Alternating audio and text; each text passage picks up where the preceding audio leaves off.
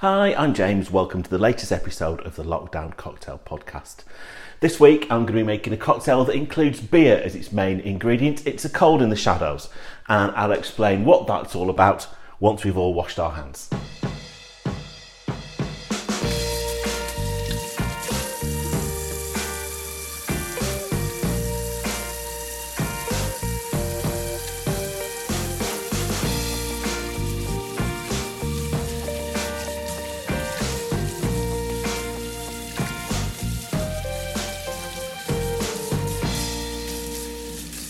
So this week's cocktail is a cold in the shadows. Its main ingredient is beer. It wants some kind of IPA involved in it, but it also includes Campari lime juice, uh, honey syrup in the original recipe, but I don't like honey, so I'm just going to use sugar syrup and some sort of raspberry liqueur. I've not got any raspberry liqueur, but I have got creme de cassis in the cupboard, which is black curranty, and that's going to have to be fruity and berryish enough for me for today.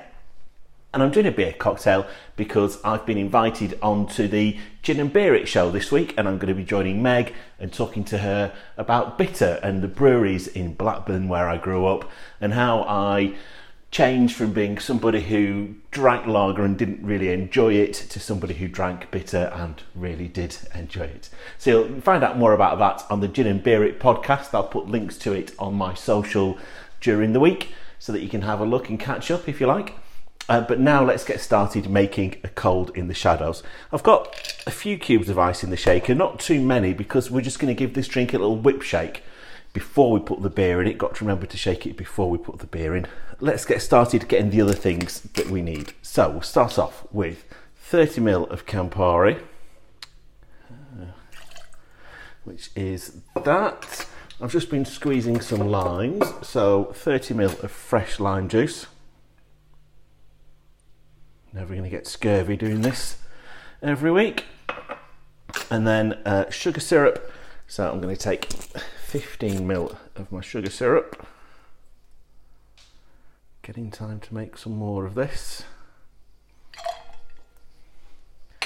And 15 ml of creme de cassis, which is oh, really nice and black curranty. The recipe calls for a raspberry liqueur, um, but we haven't got any, and I wasn't going to go out and buy a bottle of Chambord just to do this. We use the creme de cassis and a few other things, so it's we've always got some in the house. So we'll have that.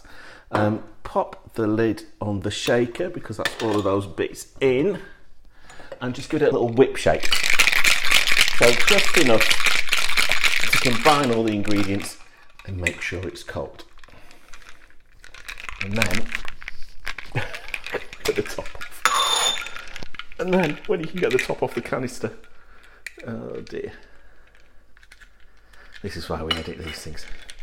And add some beer to it. Uh, I've got a Brewdog Punk IPA, mainly because of its ubiquity. You can pick this up in a supermarket anywhere.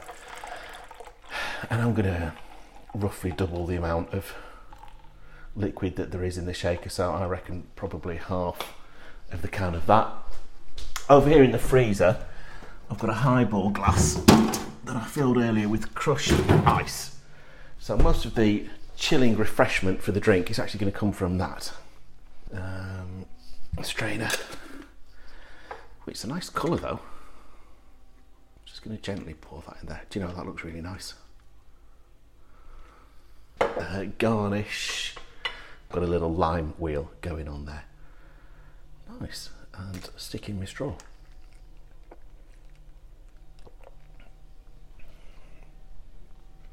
Mm.